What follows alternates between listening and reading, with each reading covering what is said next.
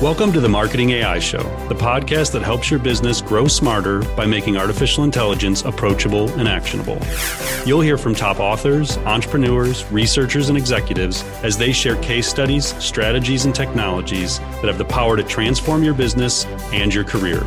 My name is Paul Roetzer. I'm the founder of Marketing AI Institute, and I'm your host. Thanks for joining us. This is episode seven of the Marketing AI Show.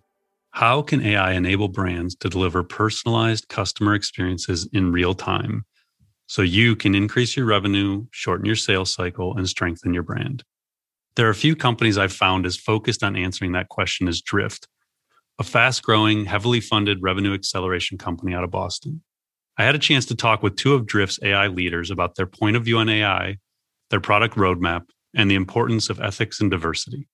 It is my firm belief that every software company will be an AI first company. AI will be seamlessly integrated into every tool that we use as marketers. This conversation offers a glimpse into how AI is transforming product development, user experiences, and the future of the industry. First, I want to recognize one of our podcast sponsors, Pattern 89. Pattern 89 is predictive marketing AI for Facebook and Instagram.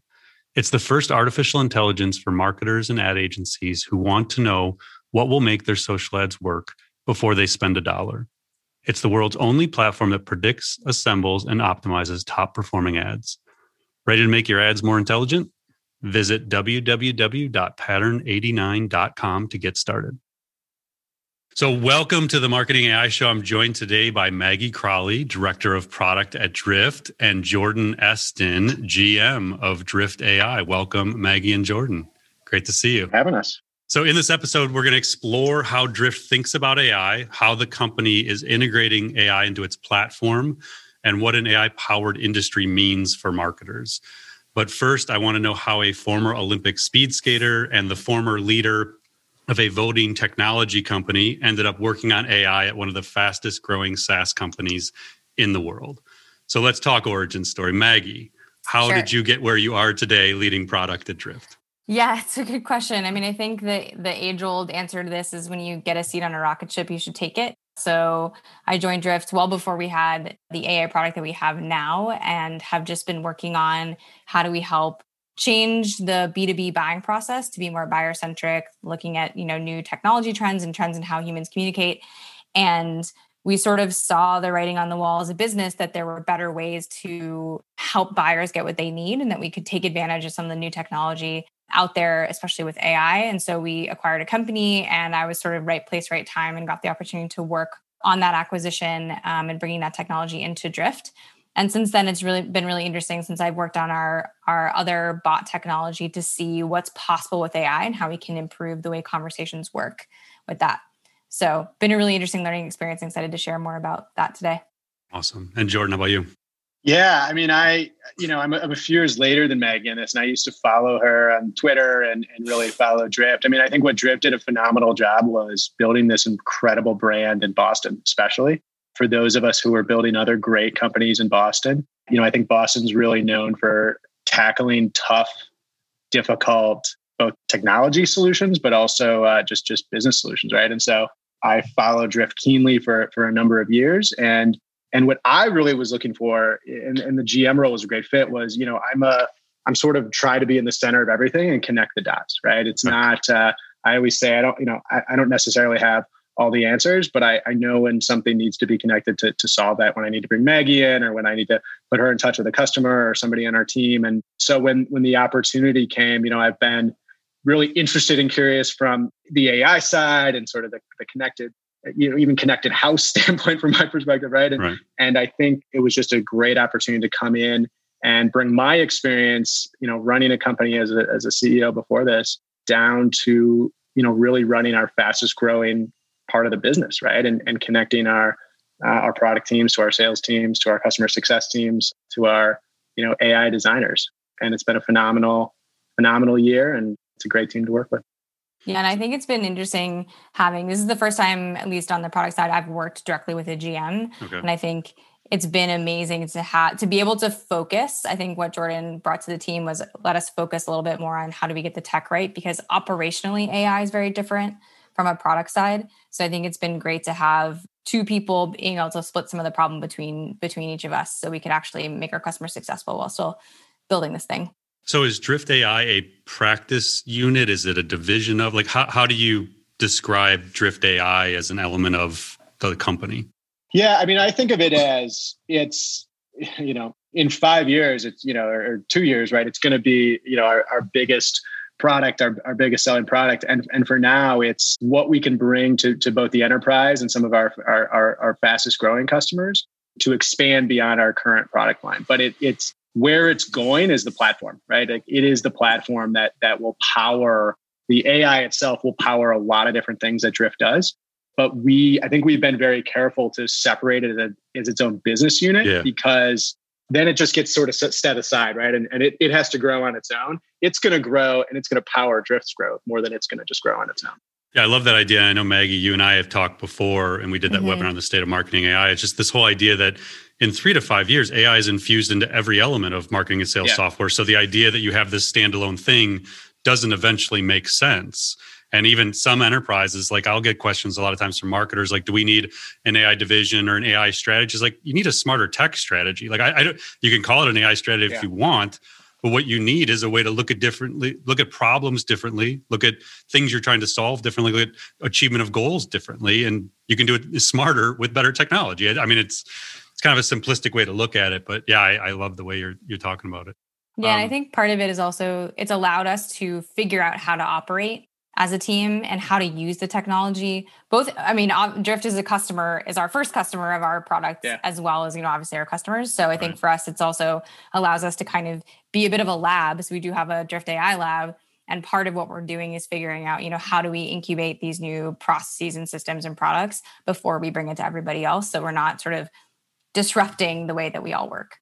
So, for people who aren't familiar, Maggie, maybe give us a quick rundown of what is Drift and what is a revenue acceleration platform, which is how Drift positions what it does. Yeah, absolutely. So, our whole philosophy is that the way that people communicate is changing. You can see in the consumer market how the rise of video, the rise of messaging and text-based communication, and we believe that business B2B buying is is going to go in the same place as as the consumer world because you know, we're just consumers that happen to be at our day jobs. And so our our whole idea is that we think that we can accelerate the the path for buyers and accelerate how revenue comes in for companies by helping buyers get what they need faster. So, answering their questions faster, being available to them, giving them personalized information at scale 24 7, starting with the website. So, that's what we believe, that's what we're working on. And so, we're just kind of riding that global megatrend. And AI plays a big role in that because it allows us to provide those personalized experiences at scale without just needing to add you know more and more and more sort of human labor on on the back end and Jordan, I mean, you talked a little bit about it, but why don't you expand maybe for a moment on just the overall point of view on AI? Because mm-hmm. so many times, like we'll guide people like, listen, if you're talking to an existing tech company, you know, maybe it's part of your tech stack already, they better have a public point of view on their overall belief on AI and its role in the industry. If they don't, there's a really good chance they're years behind their peers. So, how do you think about the point of view Drift has on AI and its role in the future? I think what we've noticed very quickly is that it, it's a different benefit and solution for every company, right? Okay. And it can solve different pain points. And you you don't necessarily need AI for everything that that you, you pain points, right? But you want to identify where a match for AI is, right? We have some right. customers that need to generate more leads, more qualified leads, and it's about like let's get more, let's get more, let's get more, and and AI can do that before they have to scale up a, a whole a whole team of BDRs, a whole team of SDRs, right? It can help with that. We have other customers that they're actually getting too many bad leads, right? And so they want fewer meetings and they want to support and sort of deflect these bad questions. And the AI can take that versus having, you know, their support team or their sales reps have have too many meetings. So it's it's really about, I think, understanding what your pains are and then layering AI on top of that. It's it's a it's a solution for for the right thing. It has to be used for the right things, right? And I think too many people just say, well, we're just going to bring in AI. And, and it's actually a shift we've made from saying, well, we're just going to layer AI over your entire site. Like we want to be very specific and thoughtful about where it goes, where it starts, and, and really what pain it's solving. And Maggie, I know you've talked to customers a lot. So like where is it landing with them? And what's what is your feeling on the understanding of AI and asking like to Jordan's point, it's not about can we just add AI to a bunch of stuff? It's here's what we're trying to solve. Can we get there more efficiently? Can we accelerate success, you know, faster? Where do you think the market is is there in their understanding of AI and what it can be used for? Yeah, it really depends on the company and the team that we're working with. So I think there are some marketing teams and sales teams that are very familiar and they're, you know, maybe they even in their own products have AI. And so they're, they sort of get it. And for those customers, I would say you can kind of skip past the foundational understanding you have to build and get right to, okay, here are the problems we're going to solve with this technology. And they're kind of off to the races. But I would say the, the majority of customers, and this is a lesson we learned very early on, they don't necessarily understand the un, like what AI is. There's right. tons of fear and uncertainty and doubt in the market on what the technology actually is, and it seems really scary. And people don't want to sound stupid, and so they, you know, they don't want to ask questions. And we had to learn how to be really explicit about what the product does and doesn't do, especially because there's, you know, there's like science fiction narratives out there, and and right. people will assume that the tech because it's AI, the technology will do things that it can't do or won't do or we don't want it to do. And so I think we learned very quickly that what we try to do is get people to understand like what it is, what it will do, what it won't do, and then show them as fast as we can an example of how a conversation using AI is something that you can't have, you can't program like by hand with a decision tree. Right. And once a customer kind of starts to get that and see how it's different and see how it can be more flexible, more buyer centric, that's the point at which they say, oh, okay, I understand why this is better. And now I'm super bought in. So, so where in the product is it being used? Like how how are you is it layered in specific features or is it really starting to be applied across if i'm if i'm a new mm-hmm. drift customer is I, am i automatically going to be using some element of ai in what i'm doing or is it actually isolated in specific features of the platform right now so the, the our main ai product is isolated it's not really isolated but it's sort of like its own thing that you that customers explicitly purchase okay. because like we said before we sort of started with this version this one use case in for ourselves to exact following the advice that you gave earlier to say okay we're going to solve this one type of customer problem with this technology we're going to and we're going to figure out how to sell it sort of end to end how to onboard customers how to operate and then once we understand how it works and what the technology is we're starting to bring AI elsewhere in our products. But we wanted to get that one use case right first. And that was our virtual selling assistant, which helps give buyers personalized answers at scale as they're looking to get more information about products. Okay. And that that's some virtual selling. Isn't that a recent announcement around like the productization of that? Okay. Wait, yeah. you want to explain a little bit more what that is? Yeah. So it's really our view that rather than relying on sort of hand programmed decision tree chatbots that you might have seen on other websites that what we could do is use conversational ai to learn from past conversations to learn from you know people who have been chatting like an sdr or a bdr and to build a model for for each individual customer that allows them to give personalized answers to their buyers at scale so that's what the virtual selling assistant does. And yeah, it's, it sort of wraps together a bunch of really interesting combinations of technology and hum- a human in the loop training model um, to provide that kind of answer. And Jordan, why don't you talk more about yeah. the human in the loop side? Because yeah, I think people yeah. don't understand that it's that magic switch, like, oh, it's AI, we're done. Like, right. no more human needed, but that's not the case. Well, I think it's one of the reasons why, you know, Maggie said it's isolated, right? Like we we're making very customized models and and building for every different customer, right? And and of course we have uh, this this incredible base model that everything starts with, but like we really take the time to have an, an AI conversation designer work closely with the customer team to to make sure we have their brand voice, to make sure we're we're knowing the questions that the bot's going to receive, that we're proactive with with the qualifications that they care about. Like we're we're really putting in the time to build a customized experience for them and that isn't, isn't just done once right? It's done when we first build the model and so there's a lot of interaction. And then we have ai designers that are that are reading conversations daily right? And they're continuing to learn because you know the types of questions that are asked of, of the businesses change. We don't get them all in there and right from day one right? So customers don't and, and that's that's a learning too right? It's a customer expectations when you go live.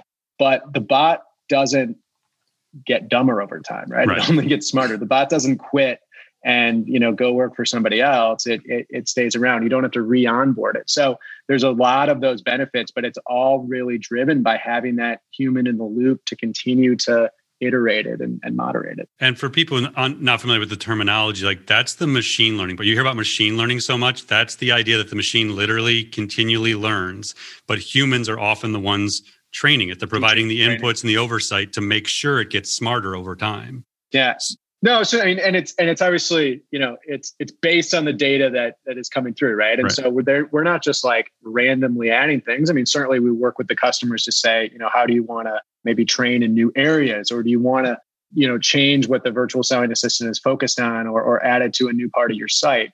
That may be sort of a fresh you know start rebuild but but the rest of it is it's based on the conversations that are going on right and it's being trained based on based on you know actual back and forth with, with customers. Yeah, I think it's really it's important. That's such an important call out that it depends. Like any AI project that you're going to have at your company is going to be dependent on how good your data is and how long you're willing to train it. So I think that mm-hmm. there's there's definitely a balance between spending a lot of time, you know, training whatever model is you're trying to use on the data that you have versus going live with it and learning on live interactions or for us, you know, live conversations. And that's something that we also dial up or back depending on how comfortable the customer is with how like how how quickly they want to go live and how okay they are with the different variant like how much the bot may know. And that was a big lesson learned at the beginning. And I think it's relevant for any kind of AI project, which is understanding the data that you have available, how good it is, and, and how long it's going to take you to train the AI that you're trying to use.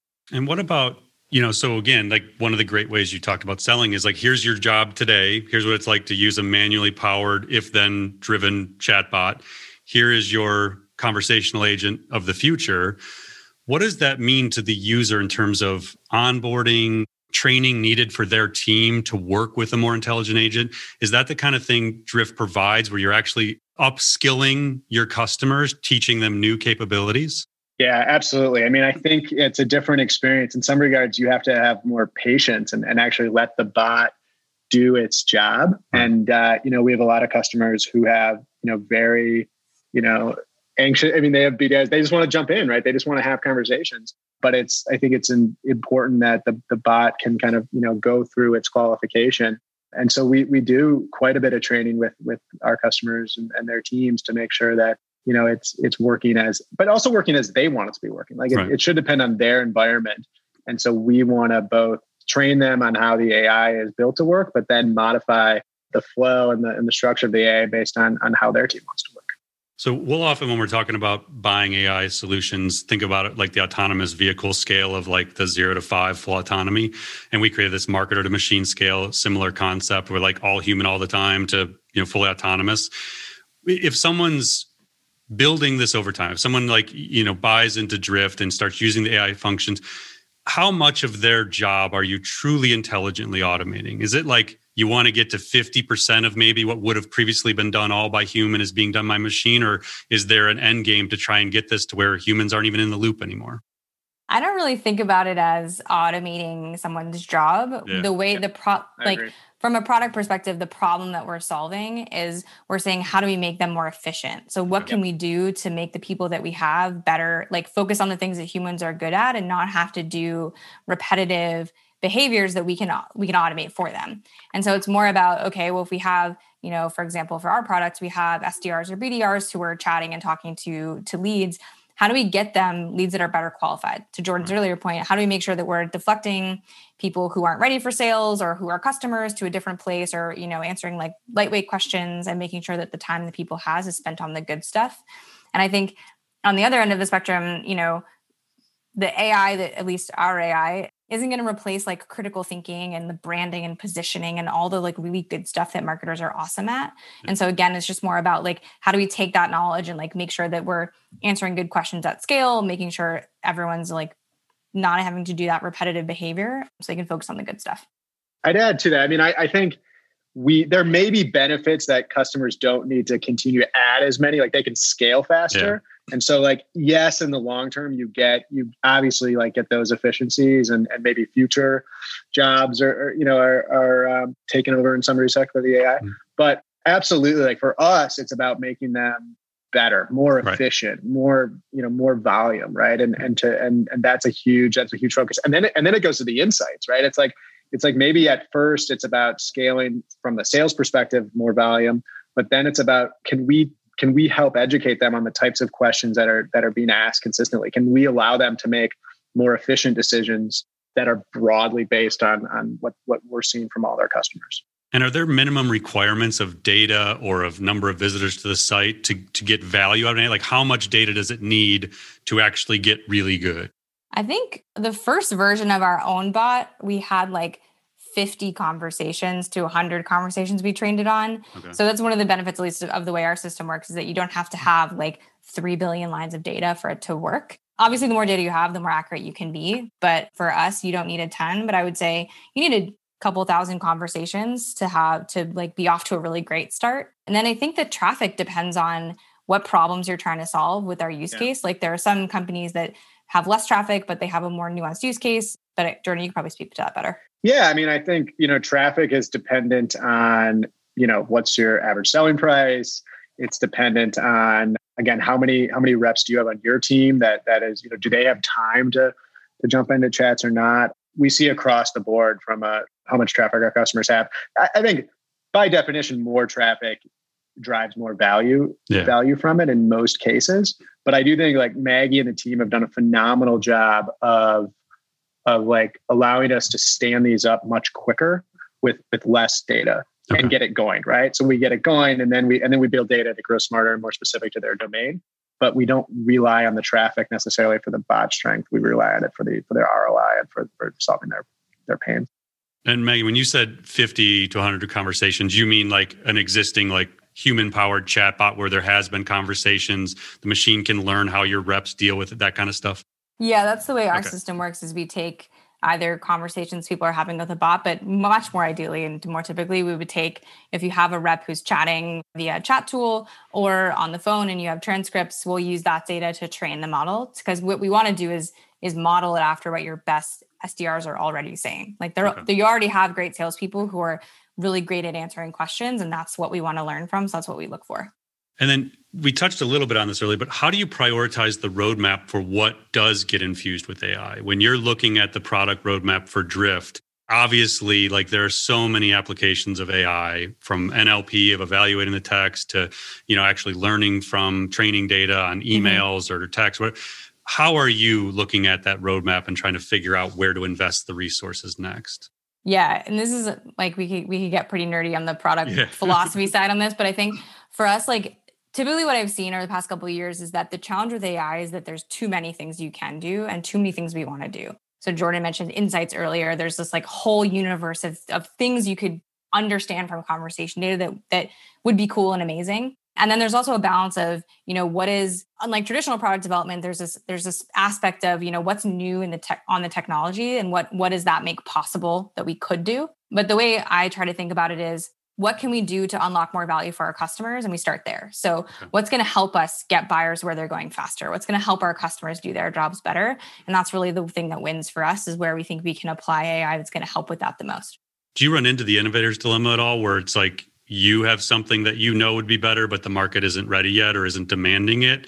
And you have to balance between this is a transformational shift in how marketing could be done. And we think it needs to be, but the customer may not be ready for the demand there the way I like to think about that, and this is regardless of AI or not, is like the be- the more you understand your customer and the more you understand the workflow that they're going through and the problem they're trying to solve, you don't ever ever have to wait for your customer to ask for something. If you know that they have a problem and you can solve it, that's going to be worthwhile. Okay. And so I think it's on you as a as a team who's selling something to tell a good story and help them understand why it's going to be better and why it's going to solve a problem that they already have better. Because I think as a product person, if you're waiting for customers to ask you for stuff, you're you're probably I would say missing the mark a little bit.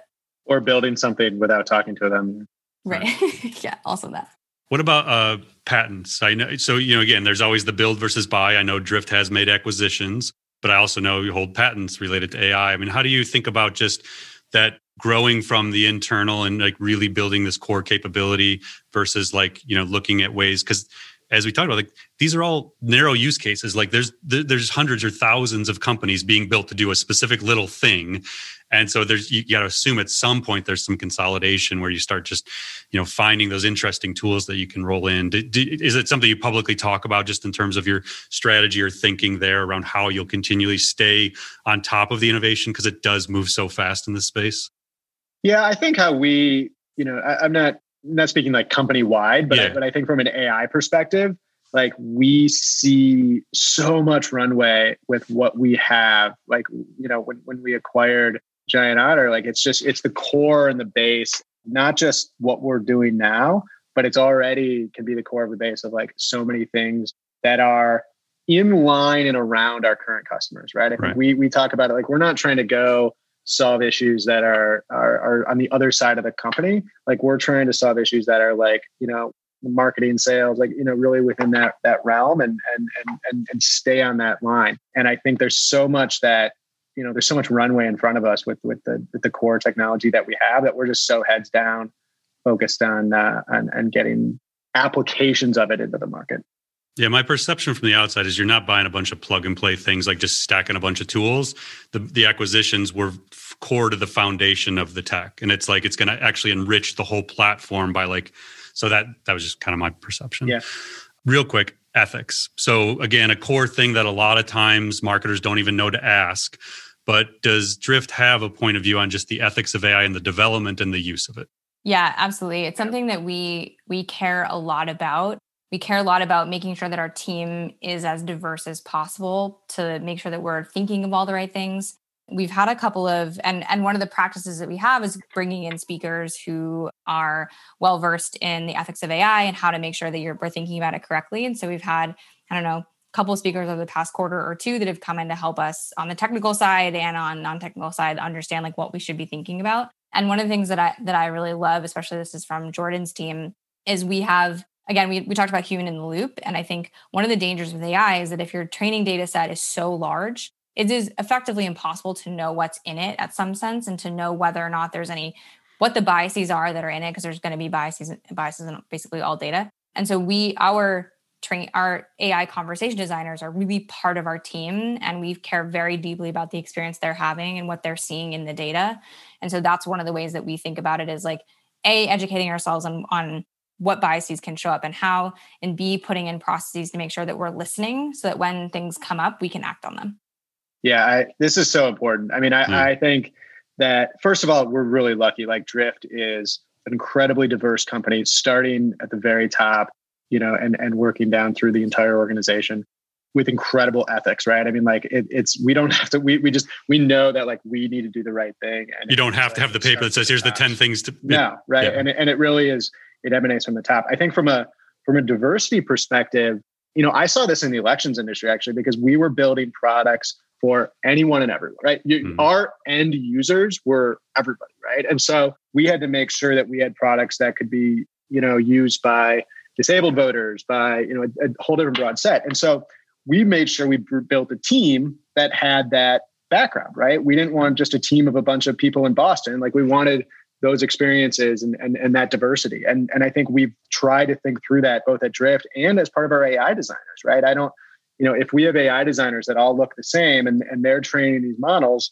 they're going to be all the same. And, and they're not going to really represent the, the, the, site visitors on the other side and, and, the, and the users who are, again, anybody and everybody. And so we have to be really, you know, diversity is, is, is important, but, but it's actually important. Like it, right. it, it actually impacts and builds better product when you have a diverse team and and it, and it builds a better culture and it's so vital and, and we've just focused on it i mean i, I think our ai design team is, is incredibly diverse in the, the, the, the types of people and and and we're, we're so lucky on that in that regard that i think the company supports that as well yeah, I totally agree with Jordan. I think you can tell that this is like such a hot button issue yeah, for everyone for sure. at Drift. We're so psyched about it, yeah. but I think it's also like, you know, having two two founders of color, like it's very much a part of our company's DNA. And I think like the other big like big tech companies for us are not role models in this. Yeah. Like we think we like there is a space for all of us to do better and like what's going on in the market is not good enough and we want to be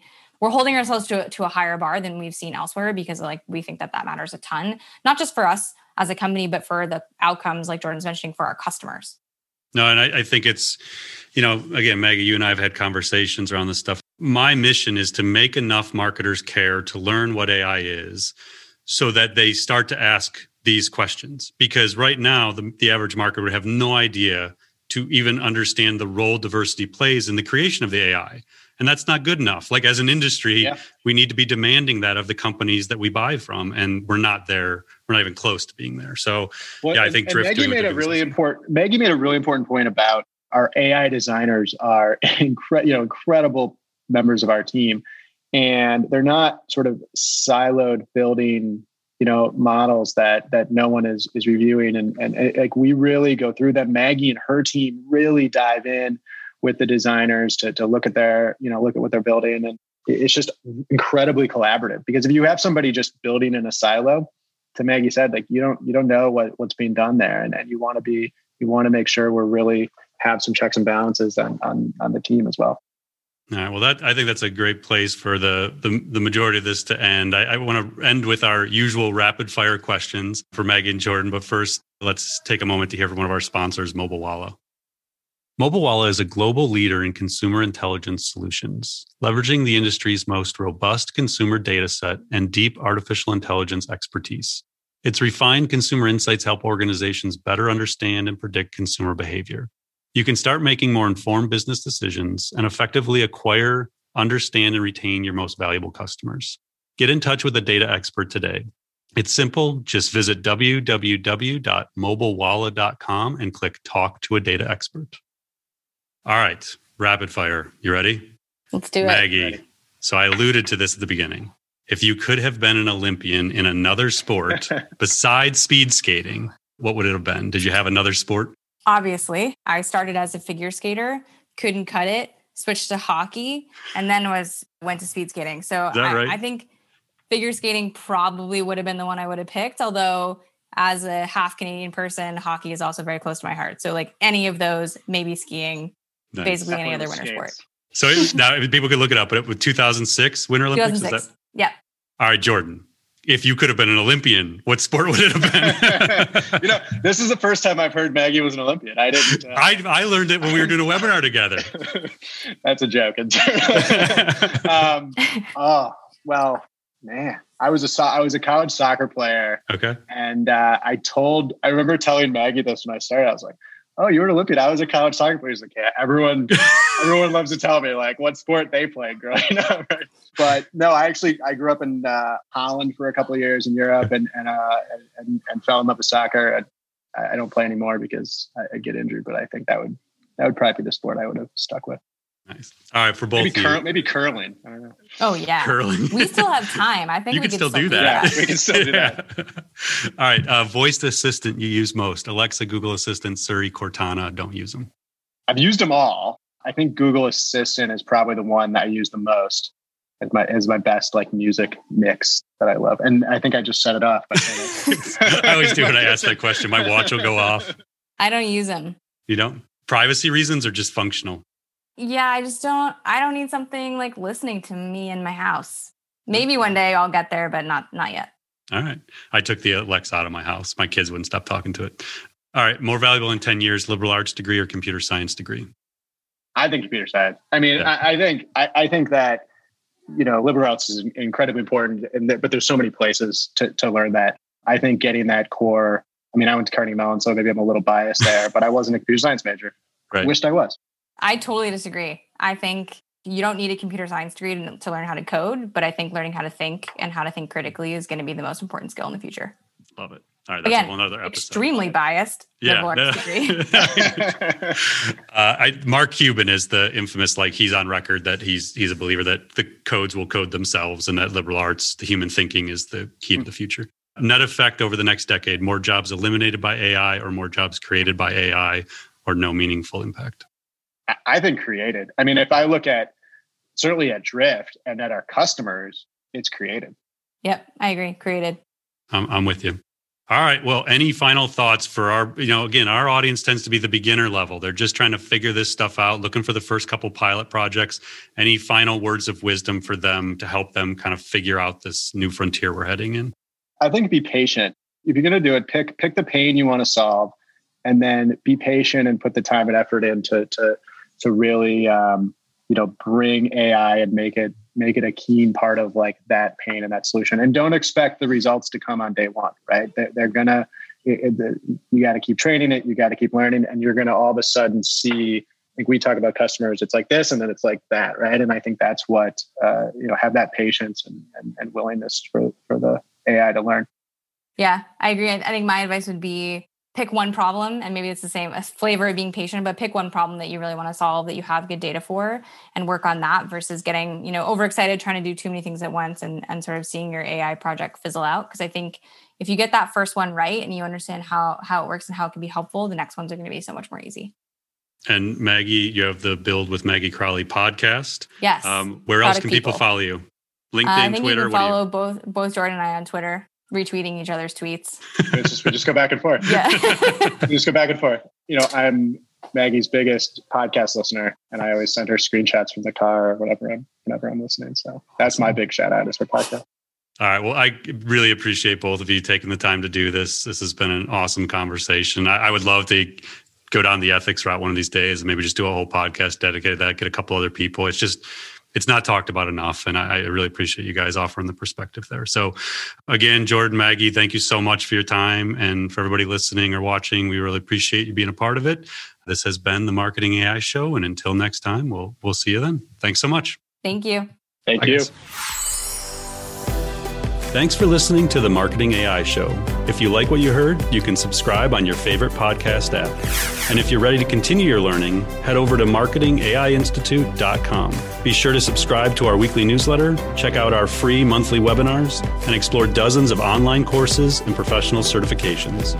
Until next time, stay curious and explore AI.